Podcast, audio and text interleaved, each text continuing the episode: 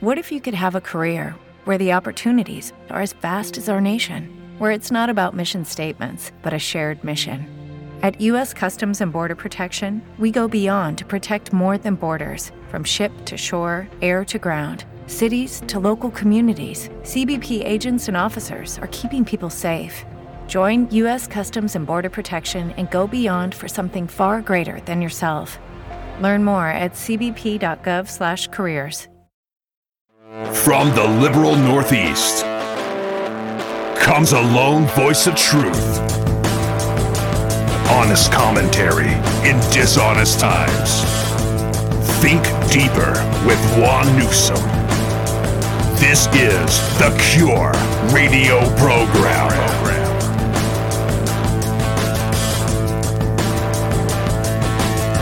This is the Cure. So, folks, today on the Cure we have a very special guest, Jonathan Henderson. He um, he's an entrepreneur, a master of like multiple streams of income, and um, he's an author. He has a book out. It's called Common Sense: A 2020 Perspective. Um, you can get it on Amazon and please order that thing up, man, because it's hot. I mean, it's very, very cutting edge, and you know, it's it's common sense. These are common sense principles and guidelines that um, you know most of us on the conservative side of the aisle subscribe to. So, John, thanks for being here today, man. Thanks for coming. Thanks for on. having me. Man, before we get to your book, man, what is going on in Washington D.C.? Uh, I, I don't know. Somebody named Brandon is super popular. we got inflation. Afghanistan yeah. pullout was a disaster. I mean, yeah. oh. see, this is what happens when you elect somebody that's not a problem solver. Case in point. Um, yeah, and I mean, why didn't we learn that lesson when he was the two IC under the last guy that did not do so well, right? I have no idea, man. I have. You know, I, I'm still trying to figure out how he got that many so-called votes, and that many people supported him against the guy that uh, uh, issued mean tweets, but still managed to keep us out of any new wars. Did more for foreign policy than any president that I've seen in my lifetime, as far as maintaining America first relations with the uh, around the globe, and ensuring that we had a good answer for our economy, for mm-hmm. our just basic functionality as a nation. You know. Mhm. Mhm. It's the difference between a businessman and a politician. Yeah, I definitely the genius. Uh, the thing about it, the thing about um, Trump, um, it you know the thing about Trump is you know he was a problem solver. Um, you know the op- the total opposite of Joe Biden. Right. And you know his policies were uh, were genius. I mean, they were they were totally um, ingenious. Um, I read his. I was very impressed with his Middle East peace policy, uh, and I read the white paper, and it was just things that should have been done years ago. You know, and you know he pretty much in his Middle East peace policy, he married like economic policy with foreign policy with military policy um, you know um, and the thing about that policy it was israel based you know it was you know and, and because of it israel has uh, allied themselves with other nations in that region. Um, you know when you look at his domestic policies uh, his you know the deregulation agenda that he had um, which you know helped like it, it pretty much breathed life into the economy. And when you look at the tax cuts, and just he was just very business savvy, very business friendly. Uh, just never, even though he only got to serve one term, in terms of his accomplishments, he accomplished more in that one term um, than most presidents, I think, had in in their two terms while being impeached twice and receiving nothing but obstruction and hatred from the usual suspects on the left. Yeah, I mean exactly. You know, it it saddens me that you know a lot of people his, his accomplishments weren't highlighted. It was just really a, a, demonstration, the demagoguery from the left, from the Democrats in the Congress, and just the hatred, the venomous hatred that came from the mainstream media. Right. And you know that was pretty much that's the that was the highlight of his presidency. It wasn't you know all of the things that we just listed and, and discussed. You know, um, moving the embassy to Jerusalem. You know, right. record African American unemployment, record uh, Latino unemployment. You know, record. You know, women's unemployment hit a sixty-year low. Like things like that weren't highlighted, and you know we're missing. We're paying for it right now. we're missing well, them.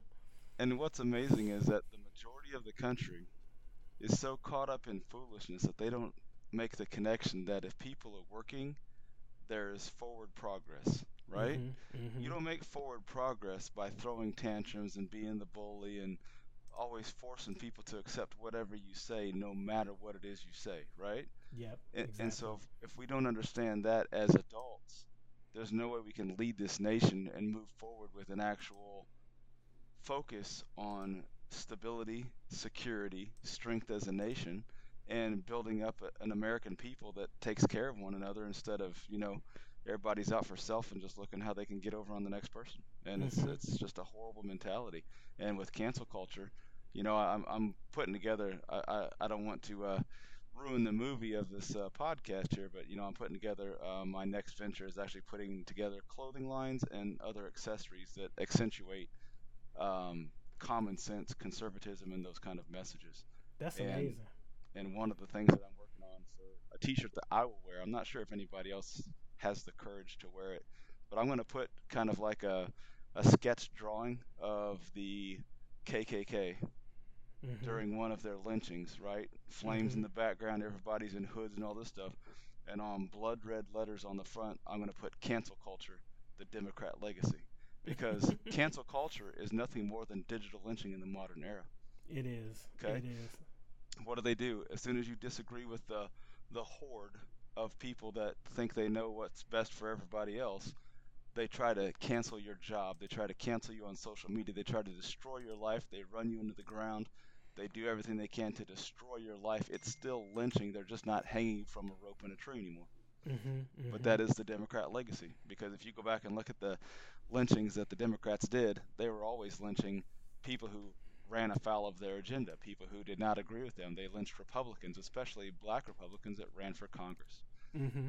And so that that's always been their shtick. They're still just killing people. They're just doing it from a different angle. Yeah, they did it to Clarence Thomas. I never forget that. I, I will never forget that. How yeah. you have a black Joe Biden, Joe yeah. Biden, yeah. Joe freaking Biden. How you have a black man who who is in, as accomplished and as intelligent and thoughtful as Clarence Thomas. I mean, you ever read some of this guy's opinions?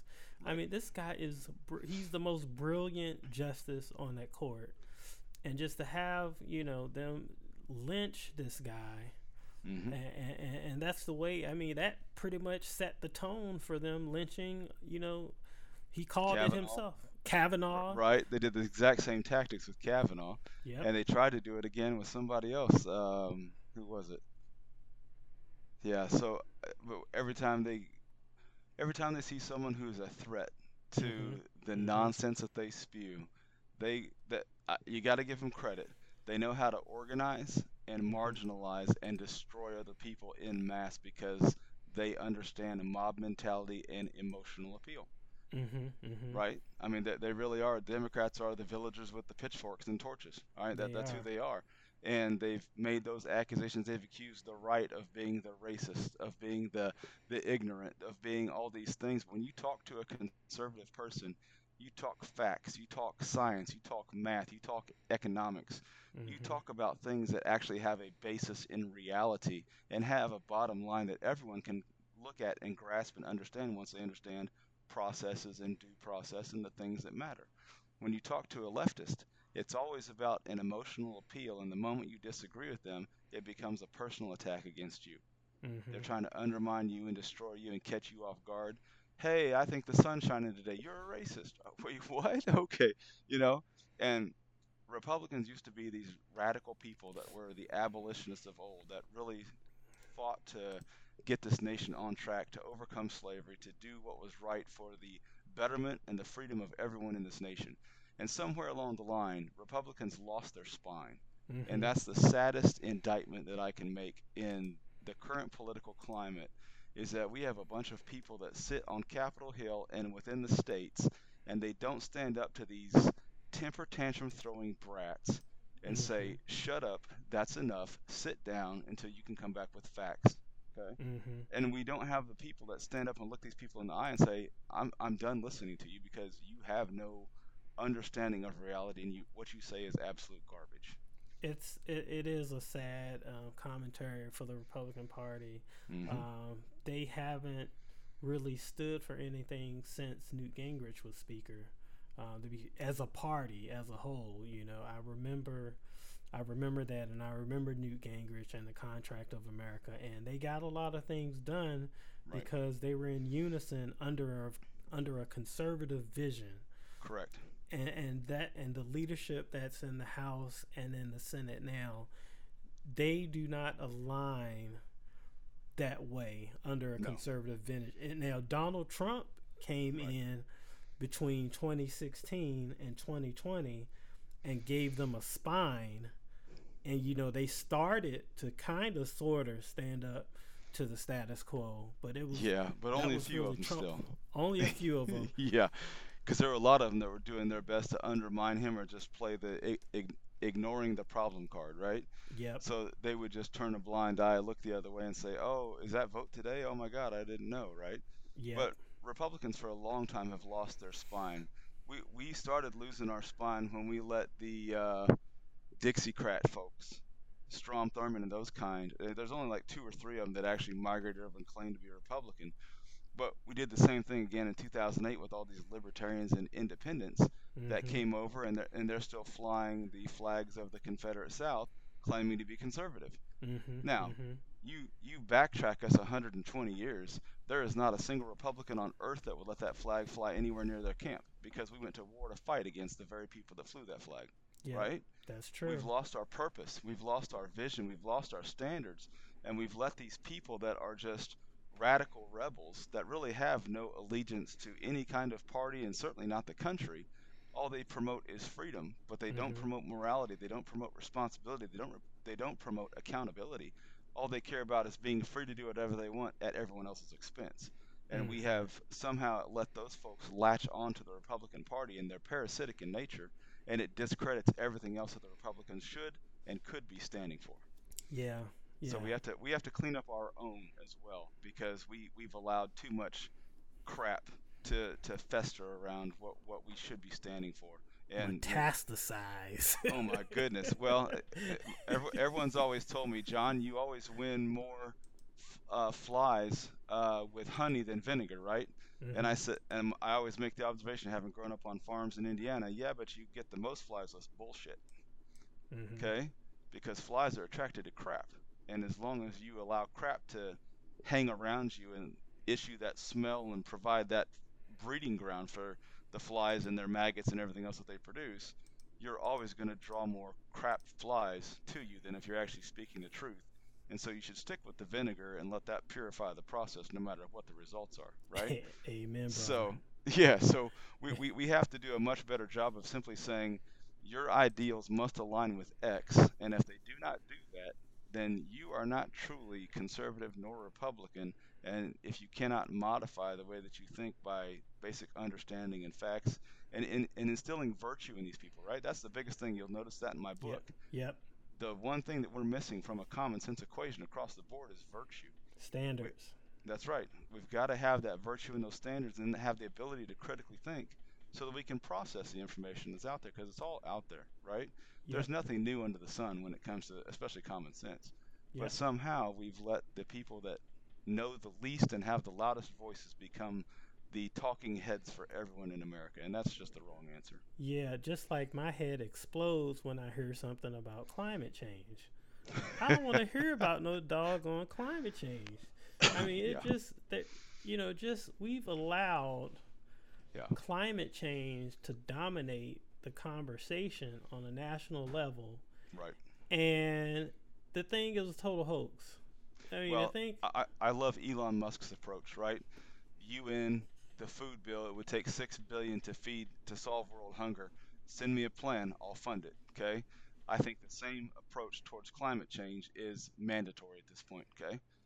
If unless you can propose to me a solution that eliminates, let's say, the islands of plastic floating waste off the coast of China, or Yep. the things that we know are wrong in our environmental controls and constraints, unless we're going to penalize companies for dumping their wastewater and toxic into our groundwater supply systems, if we're not going to impose penalties that legitimately shut a problem down, if we're not going to resolve the things that are out there, if we're not going to fund innovation that helps to recycle and reuse those plastics out there instead of just letting them just float around and tying them together, hmm if you're not talking solutions to me, I don't want to hear what you have to say because Yeah. you're not talking about anything other than uh, sending more money to DC or to the global conglomerate elites that Mhm. funds them and their jets while they travel around talking about saving the planet, but nobody does anything to actually do to fix the problems.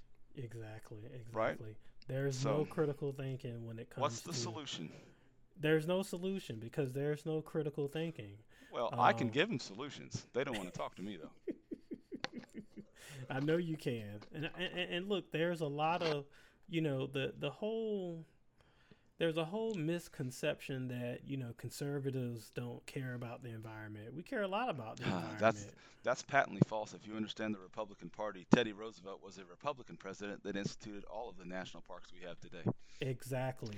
Conservatism, conservation, it's in our name, Yep. right? Conservatives are the the true pres- um, preservationists of the environment. That's always been our thing that we do, and we do it with smart business practices, and we do it with legitimate, logical legislation that yes, it impacts certain people that are doing the wrong thing, but that's who we're supposed to be impacting with legislation to begin with. If you're doing the wrong thing, then you deserve to be penalized, right? Yep. Right. Conservatives I don't- created the EPA. That's correct. that is correct, right? But Teddy Roosevelt, Mr. Rough Rider himself, is the one that dedicated all of the national parks across the United States for the simple preservation of our natural habitat and our natural state as Americans, right? Mhm, Absolutely and so- right. So that's a Republican invention. That is a conservative right wing thing that we need to latch onto and say, look, leftists, you don't own any part of this because you're the ones that have all these ridiculous demands but zero solutions. There's no reason to talk to you about this until you come to the table with solutions. They'll hijack it, just like you know with the EPA. Nixon okay. created Nixon Let created the EPA, and then you know when, when yep. Democrats get in office, they'll go into the EPA, and then Yep. they'll start regulating and having all of these strict standards. But, but all, Um, all- all of their sycophants always say that Democrats clean up Republican messes. Okay, so is- our our farce. retort, of course it's a farce. We know that, but we have to prove it now because the spineless people in D.C., minus the Ted Cruzes and the Jim Jordans and the uh, Tom Cottons and the other folks that actually stand up and say this is crap, we're not doing this. Mm-hmm, mm-hmm. We have to stand up with a unified voice and say, put your solutions on the table. You don't get to talk to me about money until you talk to me about a solution so I know how to scope the cost, right? hmm And if we don't have that kind of voice unified across the nation that says this is right, this is wrong, and this is what we expect in the future for all discourse, right? We got to be the adults in the equation and hold the screaming children, the baby killers, and the idiots out there accountable for everything they say and say if you don't put solutions on the table, you're not worth talking to. Yep. Absolutely. That's 'Cause there's no- absolute- because everyone talks about meeting in the middle, right? Well, the middle is solutions, and once you have a solution, you can scope it and figure out how to fund it. We have entire government agencies plus every business owner in America that knows how to do a CBA, a cost-benefit analysis. Sorry, I need to define my acronyms. Uh, a cost-benefit analysis and figure out what something is going to cost to include overruns, to include unforeseen circumstances, and figure out what a good solution looks like, and then implement it. You don't you don't get anywhere by sitting on your hands debating it for 10 years. You have to Mhm, step mhm. up and say, all right, here's phase one. Let's get going. I've always said, John, that there need to be the pro- the problem in DC too many damn lawyers. Um, and lobbyists. and lobbyists, and, and- but mainly it's the lawyers. And lawyers don't really know how to problem solve. They don't. No, no, they, they create more problems than they Yeah, than they well, actually solve. Correct, because they're always looking for the risk assessment and the, the risk mitigation factors that lead to liability and lawsuits, right? Yep. So that they, they, they play scared because that's their nature, because that's their career, right? So Mhm. when you have corporate lawyers and people that operate out of a sense of fear, they're going to give you answers that are based in fear. Mhm. Mhm. They. I've always said that in Washington D.C. we need more people who have worked with their hands. Correct. People who have worked for a living, blue collar people, white collar people too, but blue collar people that have worked with their hands, people that are The Ed Durrs of the world, yeah, the the common trucker, sense. the truckers that win with a hundred fifty-three dollar campaign. You know, when I was out in Washington State and was looking at running for office, um, you know, a decade ago, um, I was told that that kind of a scenario could never happen. That I have to have this huge war chest and a lot of supporters and everything else. And I sat back and watched this campaign. It was New Jersey, right? Yep, New Jersey.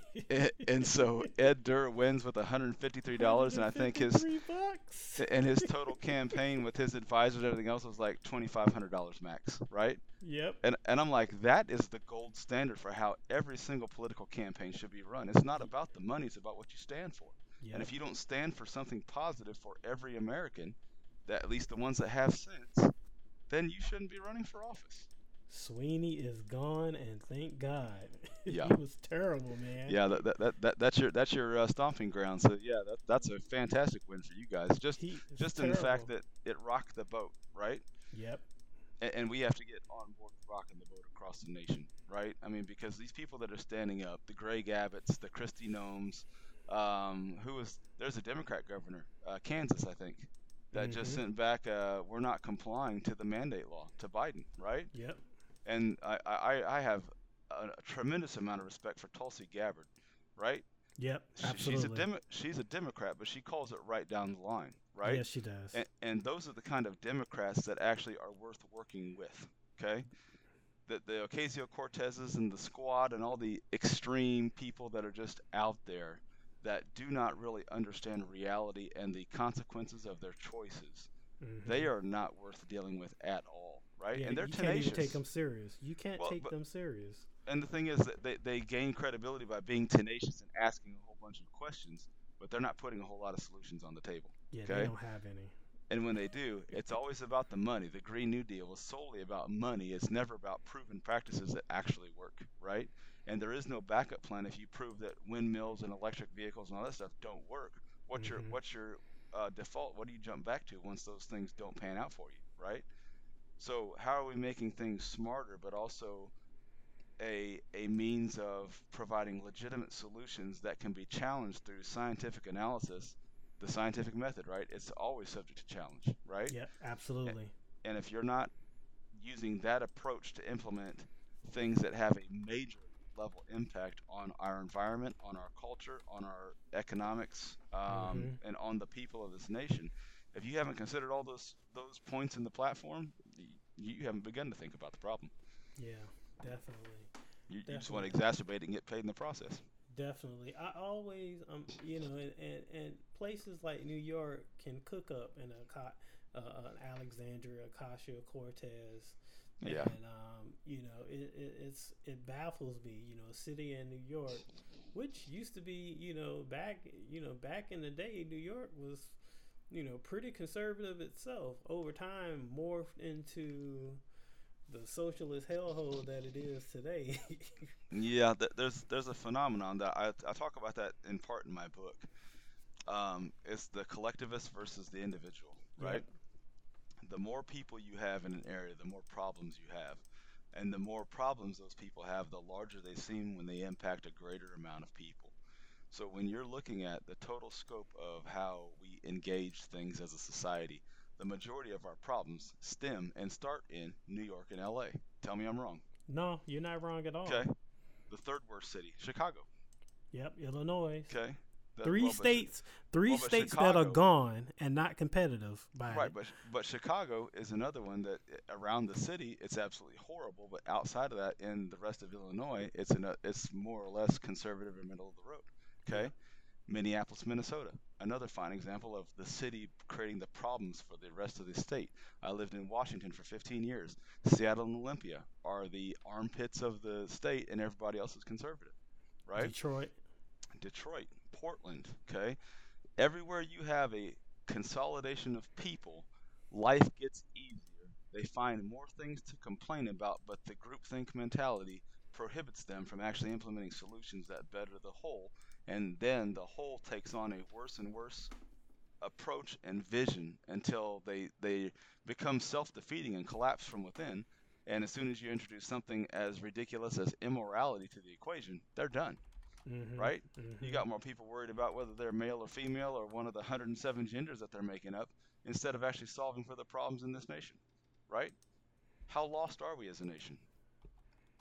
Man, we are lost. I mean, we are lost. I mean, in those inner Yeah. city areas, you know, they keep people together. Um, Well, they put them know, into public housing. put okay? them in public housing. They subsidize their living expenses. They And take then- away their transportation. They take away their Second Amendment rights. You can't own guns in the city, right? Yep. They yep. make you dependent and wards of the state, and they funnel you all in there like a bunch of sheep in a pen, and then say, whatever you need, we're your saviors. That's the Democratic Party mantra, okay? Yep. That, uh, absolutely. you know, I don't know if you know the history of the Democratic Party. Founded in 1828, but it was founded by the people who forced us to have the three fifths compromise in our Constitution, okay? hmm the ones who wanted to count slave votes, but they were going to make sure they rode with whip and gun and every means of coercion they could to make those slaves vote exactly the way that they wanted so they could have the numbers. Okay?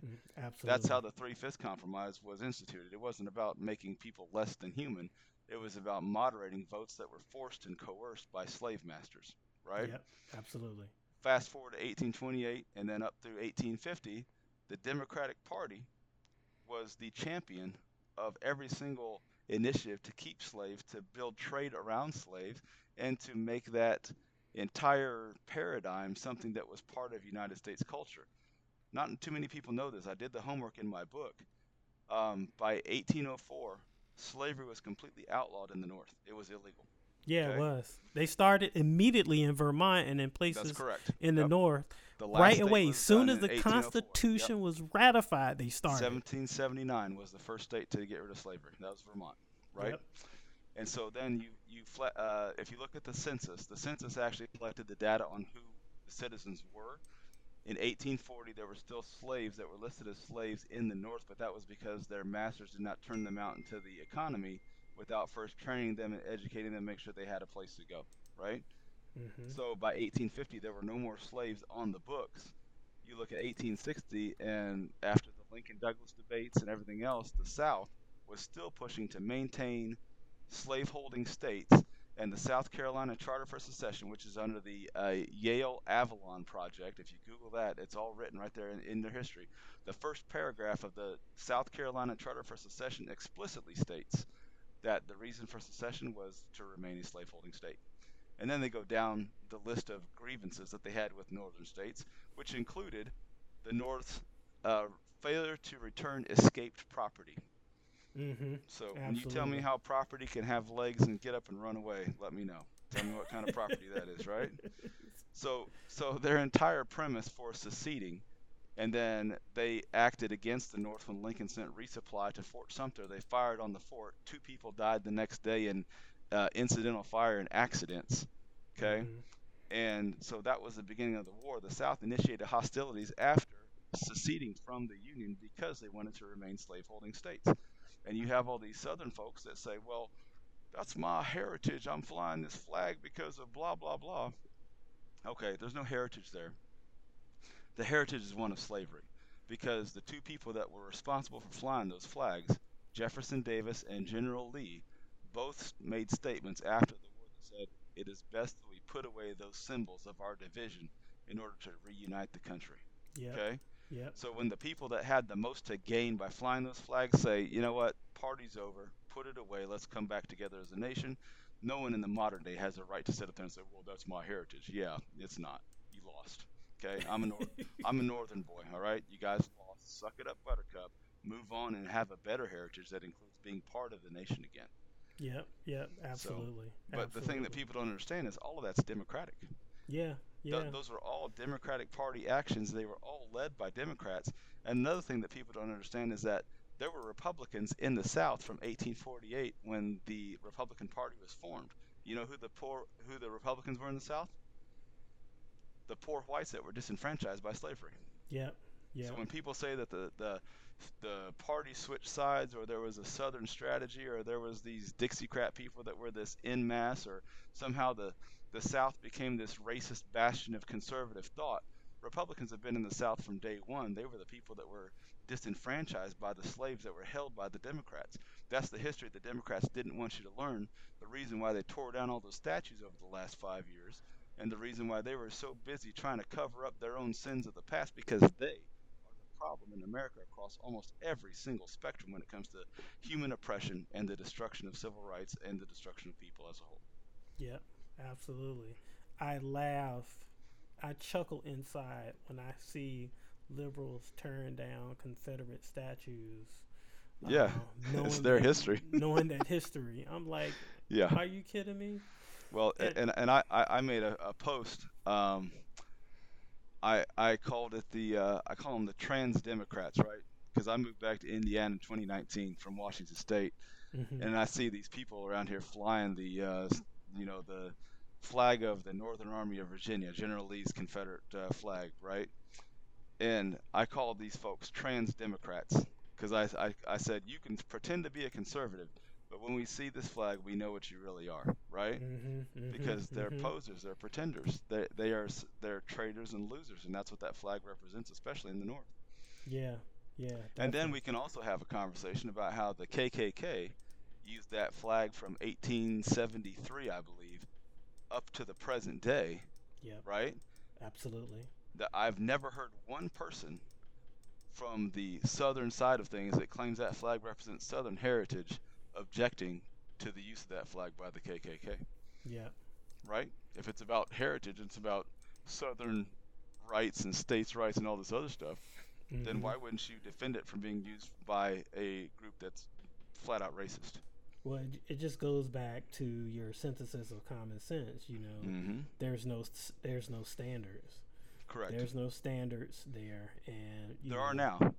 There are now because we established them. When I published that book last year, they were published. right. But they're not living by any standards. well, know, it, that's that's going to take a cultural shift. I just wrote the book last September. It's only been out for a year, and so to get people to gravitate towards that knowledge and say, all right, what are the standards for common sense? Because mm-hmm. I wrote it with the knowledge that you know, if you look at history, from um, Voltaire, who said common sense is not so common, right? Mm-hmm. That was in the 1700s. And so when you look at everything that we know about common sense, everyone assumes that it exists because of the use of the word common, but it is not common, right? Because of the very fact that it's seen as a, a facetious joke by most people, mm-hmm. right? I mean, it's mm-hmm. common sense, right? You hear that all the time, but no one really uses it. So in the army, we learn, you know, or in the military, as a leader, you learn that there's a, there's a couple things and one is what you don't inspect won't get done, and the other one is what you don't inspect to standard won't get done properly. Mm-hmm, okay, mm-hmm. so you want something done right, you have to have a standard against which you measure that effectiveness, and then you have to check on it and make sure that it's being done right. Mm-hmm. Right. So that's why I established those four fundamental elements of common sense. When those are critical thinking, standards, virtue, and information. And information can be broken down into discerning between good and bad information.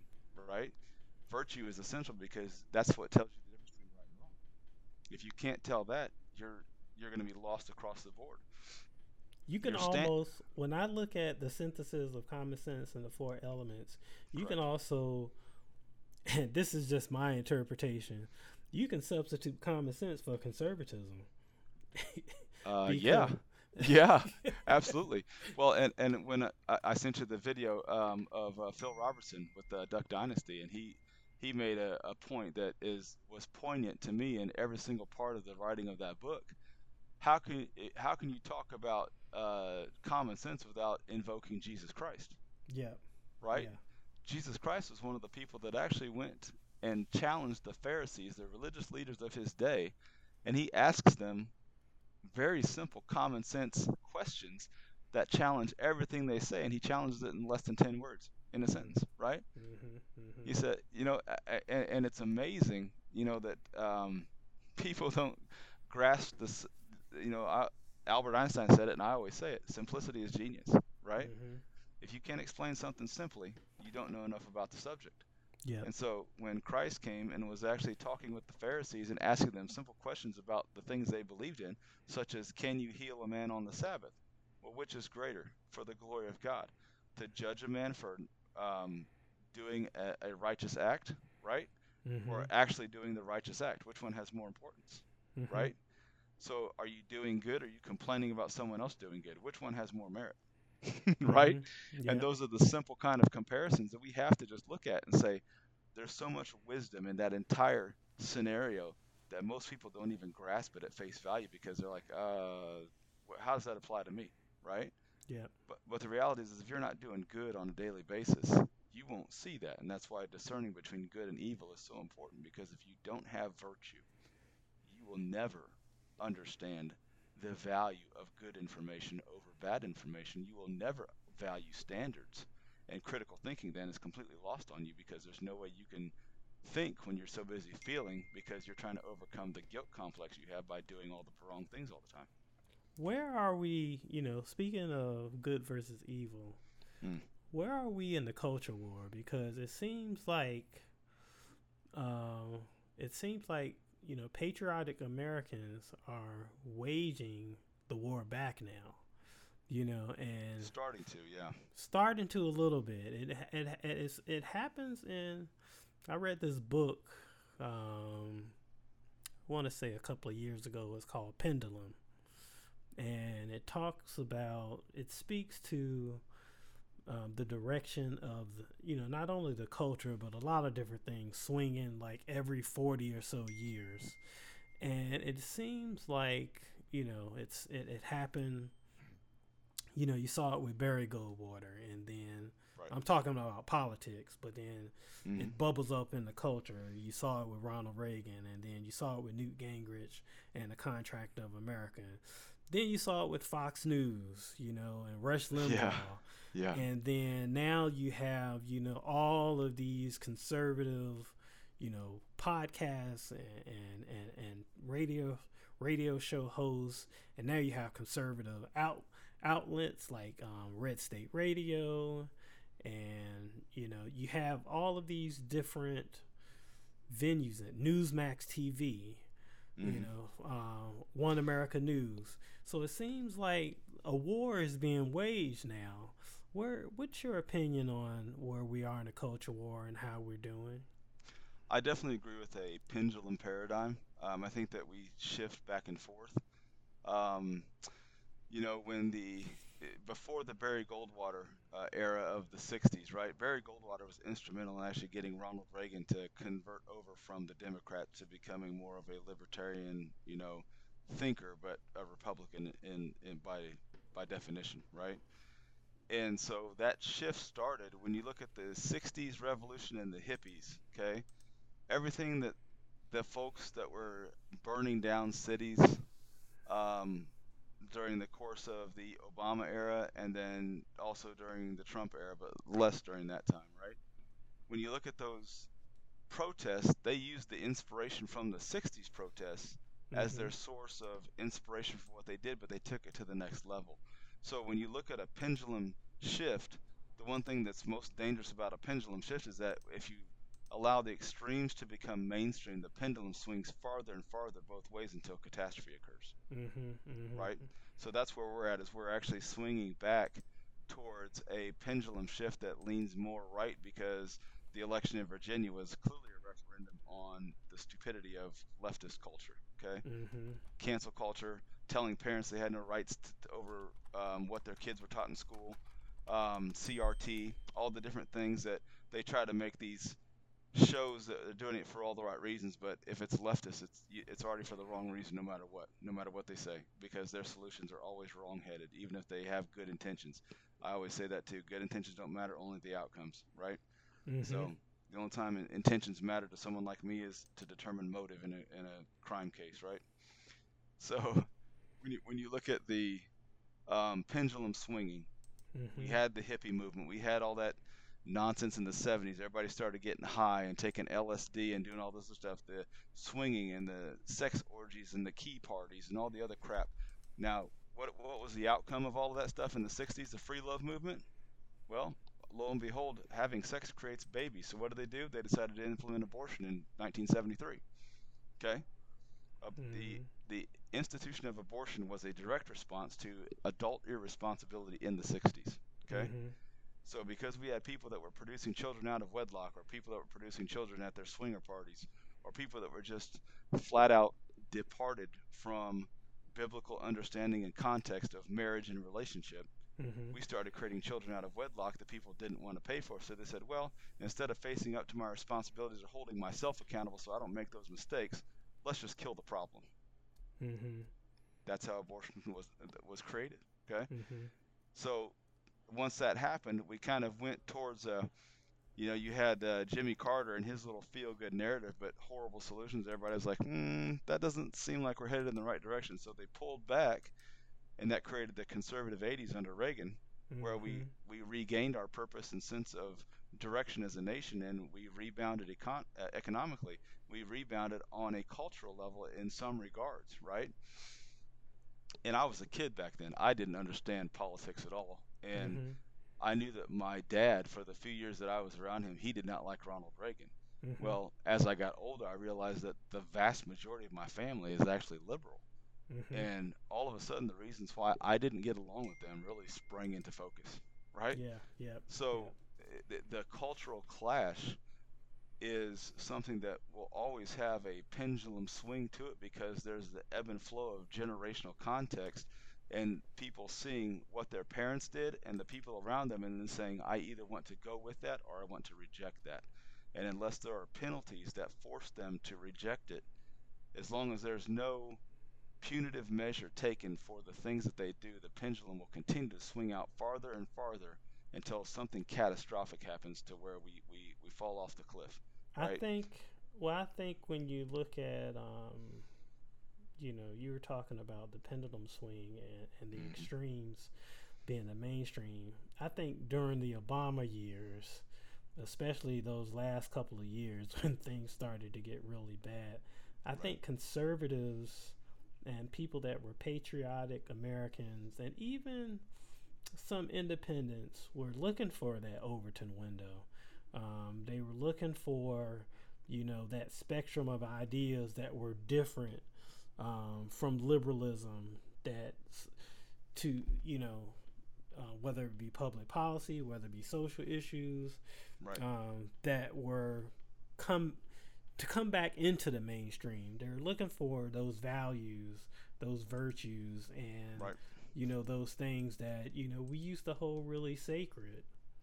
I, I, would actually argue that that began to happen in 2010 with the uh, takeover of uh, the Congress, Yeah, yeah, right? Absolutely. That, that big title turn, just two short years into Obama's turn, and we are like, whoa, Yep. wrong path. Let's Yep. go back to where we were, right? Immediately wrong path. Exactly, and and we all knew it. But the problem with the silent majority is that they're too comfortable, right? They they, they use silence as they call it maintaining the higher road, but there is no higher road when you're being constantly bombarded and assaulted by evil. yeah, There's this just is no war. Yeah, there's no higher road to be had. At this Mhm. point, we have to step up and say, "That's enough. Shut up. Sit down. We're done talking to you." Right?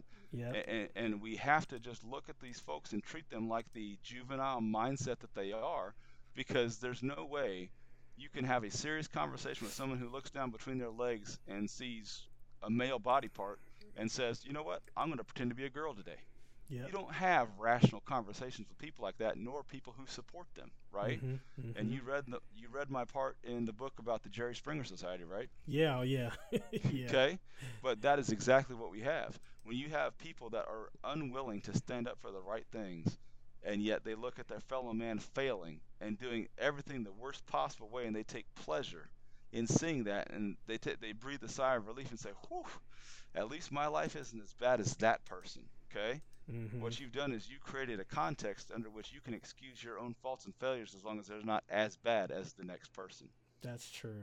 So instead of true. holding yourself accountable and saying, I need to do better, you just say, Well, I'm not as bad as that guy, so I can keep doing what I'm doing. Okay? And that Jerry Springer mentality, combined with the apathy that is bred by the silence and the assumption that the people who are right have the largest majority and eventually will just speak up. Well, someday never comes, right? There's songs about that. Mhm. So, someday's already here. It's actually already past us, and we're still sitting on the sidelines waiting for some hero to come and save us. Okay? yeah. And that's that's extremely dangerous because that's the position that Donald Trump was put in. He's one man. yeah. Donald Trump by himself is not going to save this country. It's Yeah. going to take everyone working together with a concerted effort that says, you know what? Enough of this crap. It's time to cancel the cancel culture. It's time to stop all these little crybaby whiners and sob sisters. Shut up. Go sit down. We're going to make adult decisions for the adult people in this nation. If you want to pre- you want to play pretend with all your little nonsense, go do that on your own time. That is no longer public policy. That is not what we're going to endorse and support for this nation. You, you know, and that was a good point you just made because Trump was unfairly put in that position. And, you know, I can understand, you know, after and it and it's it's it's been more so it's not just it's not just he people were looking for a champion to champion the ideas that he put forth into the public square Right. but also they were they're fed up with the Republican Party because the Republicans weren't yep. spinelessness, not standing for anything, not defending the Constitution, not putting the country's interests at first, but they were just kind of fed up with the status quo. But that that that is a very good point Right. um, about Trump and and how he was unfairly put in that position because Right. one guy isn't going to shoulder the load, even if even with two terms. You Correct. Know, And, and he actually did a, a yeoman's job. I, I will be honest with you. I mean, you saw my Facebook post back in 2016. I was not sold on Donald Trump as even a Republican candidate until Me he neither. picked Mike Pence as a VP, right? Yep, exactly. I'm like, this guy has been Mr. Hollywood Celebrity Apprentice. You're fired. Let me do all these pageants and silly stuff. And, you know, he's the gambling guy. He's the guy that promotes all the boxing events in Vegas. He's been in rap videos. He, he is Mr. Hollywood. He's Mr. Leftist. They all adored him until he ran as a Republican, right? mm-hmm. Right? Mhm. He used to hang out with Oprah and Al Sharpton and Jesse Jackson and all those guys. I mean, that was he would be that guy. I mean, if you uh, flash back 12 years ago, he was hanging out with the Snoop Doggs of the world, right? And Well- even in 2008, Barack Obama said that the American dream is Donald Trump. Well, not only that, John, Trump received countless awards from minority organizations. Correct, because because he did fantastic work in helping them, right? A- a- a- and that's the thing is that everyone that, that that's why I say the leftists cannot have a rational conversation because everything for them is emotionally based, and they ha- they do not have the capacity to do critical thinking. Yep. Because if they did, they would look at everything that he had done prior to um, 2016 and say, okay, th- this guy may have some merit in what he's saying. What's he actually saying? And challenge that not on the the fact that he issues East Coast tweets, but the fact that he actually is the guy that says we've got problems here. Let's challenge him head on. And he Mhm. was he was absolutely right in challenging the things that he did. And in some ways, even the way he did it, it wa- it set a new standard for at least public interaction and just an honest slap in the face to a very biased media corporation that Mhm. does not have America's best interests at heart. Mhm. You think he coming back? I don't know. I mean, honestly, if he comes back, I, I would like to be somewhere on his advisor team, right? Because I sent my book to Mike Lindell and his uh, COO, right? Mhm. And I wanted to get some stuff going with them, and they never contacted me back. They went off on the the voting uh, corruption scandal and all that stuff. Mike Lindell got busy and everything else. But if Trump runs again, and whoever else is out there, they need to pull around them a think tank of people who are legitimately conservative that espouse the correct ideals and can articulate these things in business solution, in moral solution, in documented understanding of scientific relationships human behavior and understanding how to manage things on a large scale spectrum that make sure that the majority of the country is not disenfranchised, but that a good solution is put forth as the best option. Mm-hmm. And so you, you we've got to be smart. We need Republicans to grow a spine and develop solutions. Between now and 2024, that has to happen, or the Republican Party is as dead as the Democratic Party is. Because Yeah. the Democratic Party is imploding right now. You've got the socialists and all the far left, whatever you want to call them. I don't have any nice words for them, so I'll just keep them quiet. But you've got those folks that are out there, and they are doing their level best to undermine and destroy everything about the Democratic Party and re-image it into the new American Socialist Party. Okay, Mm-hmm. they, they, they, they want socialism here because socialism enables them because they're in the seat of power. They get a benefit at everyone else's expense. That's that's always their game. Anytime you hear a leftist talking, that's always their game. They want power over other people so that they can benefit and not have to work nearly as hard. That's right. Yep. That's Okay. AOC wants to be a queen, right? That's that's who she is. All those people around her, and and there, there's there's. Yeah. So that's what they want. They want power over everybody else so they can benefit and proclaim that tip in in true Democratic Party fashion. Oh, this is for your your your betterment, right? This is for your greater good Mm-hmm. you follow us and we're going to be your heroes your champions we're going to be the people i mean look at what they've done with the, the black vote since they um, we never finished the progression of the democratic party into the modern day so the democratic party was the party of slavery okay Mhm. There was not a single jim crow law ever written by a republican so everything during the reconstruction era all the way up through the 1960s everything that disenfranchised black people gave them separate and unequal things such as education, diners, Yep. bus places, water fountains, everything that was part of that process was all Democratic run. 1964 happens, and the sixth, the Civil Rights Act was born. Right? JFK wrote it. Lyndon B. Johnson implemented it. Okay. So what happened was the Democrats decided to capitalize on that momentum and say, "Oh, the country is making a shift. We need to shift with it because apparently hanging people and burning crosses in their front yard has lost its appeal." Okay. Yeah. And I say and, and, and, I, say that sarcastically, but that's the that was exactly what was on their minds. Mhm. They'd run out of tolerance for violently assaulting other people that didn't agree with them. Decided instead to use division, using the categories and classifications of the protected classes under that Title IX or Title X Civil Rights Act, right? So sex, gender, race, religion, all those things. They decided they were going to divide and conquer by oppressing people, right? Mhm. or promoting the notion that they were oppressed and then claiming to be the champion of the oppressed so that they would get their votes. Okay? So the Democrats, in just a, a short decade, now the last person lynched by the KKK was in 1982, I believe. Okay? Yep. That's so correct. they were they were still active 20 years later, right? But for the most part, that kind of treatment by the Democrats against the citizens of the United States had fallen out of favor. And so what they did was they decided they were going to become the heroes of the people that they just 30 years earlier were the ones doing all of the oppressing for. Yep. Right? Yeah.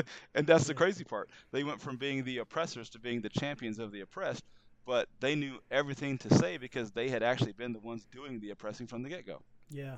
Yeah. Absolutely. And it's it's a shame that people don't see that for what it is because if you if you understood that, you would never vote Democrat again. If especially if you're a person of color, a person who's been disenfranchised, you would never vote for them for any reason ever again because of that's exactly who they are. Yep. Exactly. Exactly. Wow. Good stuff, man. Thanks for thanks for laying that out, man. You gave my audience a lot of a Common lot- sense? Oh man, a lot of common sense. A lot of conservatism too. Yes. So we just wanted we got to have you back on, man. So um, so Absolutely. we can, so we can keep going, man. But thanks for coming on, um, folks. Go out, get his book, Common Sense: A 2020 Perspective. I bought it on Kindle, so and I'm I'm deep into it now. Uh, I think I'm, I'm I'm at the end pretty much now. So I'm gonna reread it again because um, this stuff, this is the language of conservatism, folks. This is this is basically this is how I the best description of the book that I have. This is the language of conservatism, and it's it's plain, it's common sense, and it's easy to understand and read. Get your kids reading it. right.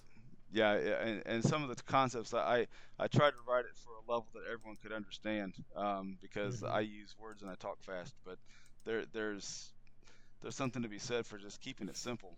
Um, mm-hmm. And I tried to keep it simple, and I even laid it out. Uh, how did what did you think about the critical thinking process? That the process critical, map that I put in there. Oh yeah, that process map is amazing. Right, and uh, think about that. With just a simple diagram, you can put into a baseline format pretty much the standard process for every single critical thinking exercise you could have. You're going to mm-hmm. have deviations from that, right? There's going to be special considerations and everything else, but that basic process, if you learn how to coach your mind and follow that general format, you become a critical thinker by default on every single thing you face. Mm-hmm, mm-hmm. That's how I think. That's how I think naturally, right? Yeah. That was that was I, that was my first draft of that process map. Wow, that's amazing. That, yeah, that's I, amazing. I did it in one shot. I sent it to my uh, editors and people that were helping me write the book, and they're like, uh, "I don't have any comments on this. It looks good." I was that's like, "Wait, what?" so, yeah. So I mean, I, I if we can help people with the information and teaching them how to step up and grab their their standards and say this is what we are going to stand for and it's going to be for the right reasons with virtue and mm-hmm. honor and integrity we've got to get back to those basics because right now we're being exploited because we don't stand absolutely so yeah the silent majority no longer has the latitude to remain silent we have to roar like the lions we're supposed to be amen so we're going to leave it at that. Thanks, John. Thanks a lot, man. I really appreciate it. We got, like I get, like I said, we're gonna have you back on. I appreciate it. I look forward to it. Yeah. This is The Cure.